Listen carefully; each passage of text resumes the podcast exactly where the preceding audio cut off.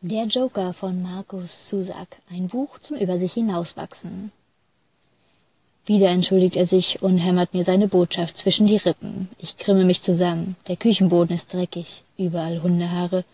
Der zweite Hammer landet in meinem Nacken. Ich schmecke den Boden. Er verschmilzt mit meinem Mund. Wir sitzen jetzt einfach nur da, Audrey und ich und das Unbehagen, eingezwängt zwischen uns. Dann sagt sie, du bist mein bester Freund. Ich weiß.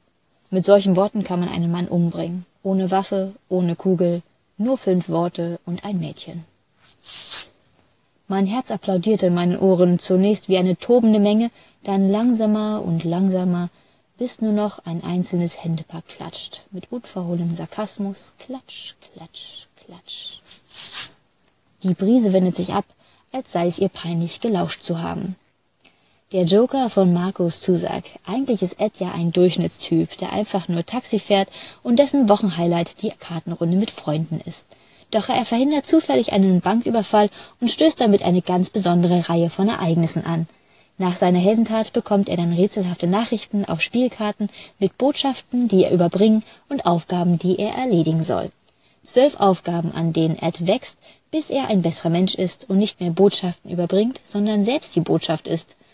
Besonders an diesem Buch ist die Erzählweise, expressionistisch und onomatopoetisch mit eigenwillig genutzten Formulierungen und punktierten Einwortsätzen, scheint simpel, jedoch mit großer Wirkung. Mal spricht der Protagonist den Leser direkt an, mal wird die Geschichte aus einem persönlichen Erzählstil wiedergegeben, bei dem auch die Gedanken dargestellt werden.